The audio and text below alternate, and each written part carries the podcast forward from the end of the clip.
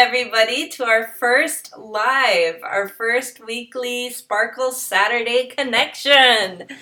I am so excited to have you here. Influencer culture. In this roundtable, we talked about each and every one of us has more than one hat we work with. We're passionate about more than one thing.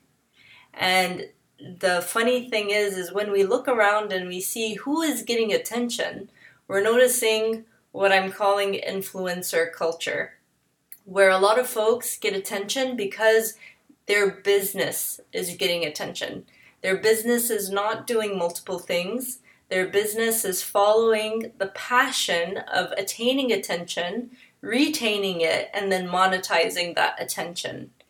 And I wanted to bring to mind that influencer culture has always existed even before um, social media as we know it today, even before the internet, influencer culture has existed as an attention business where people in teams, organizations, countries, politics, there has always been a figure that has used attention as their main currency.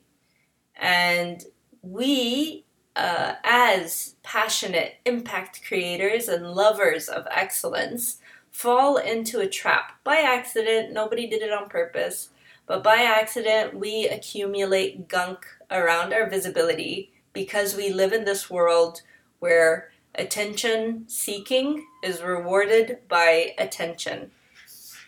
And the gunk around our visibility can take many forms. One of it is thinking that we have to compare ourselves to the attention seekers. This is not true though. Attraction does not come from wanting attention. Attraction comes from people seeing that, oh, this human does have the ability to validate my need and to serve me. And this is what everybody has beautifully stated today where you attracted folks without meaning to, without knowing if you could, and magically, miraculously, people came to the event, people asked about the event, people responded to the post. The post was put in two languages and it was okay. Nothing blew up, nothing failed, and that was cool.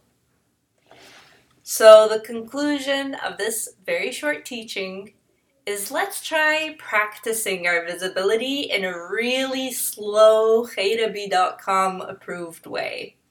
What you're going to do this week is notice your visibility moments, especially the way Ibrahim uh, explained. Like, there's so much that happens right before you decide to be visible and right after you decide to be visible, and then it kind of stays around as a residue as you keep seeing how your visibility made an impact or didn't.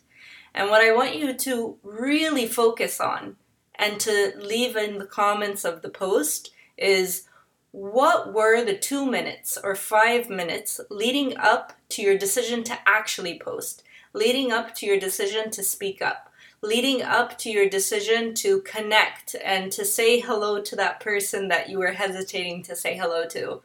Let's really explore this. You can comment, of course, on a daily basis, regularly. I want all the comments so that we can see what it is that happens during that moment. Beautiful. Thank you guys so much for joining. I am going to turn off the recording, but I'm going to stick around.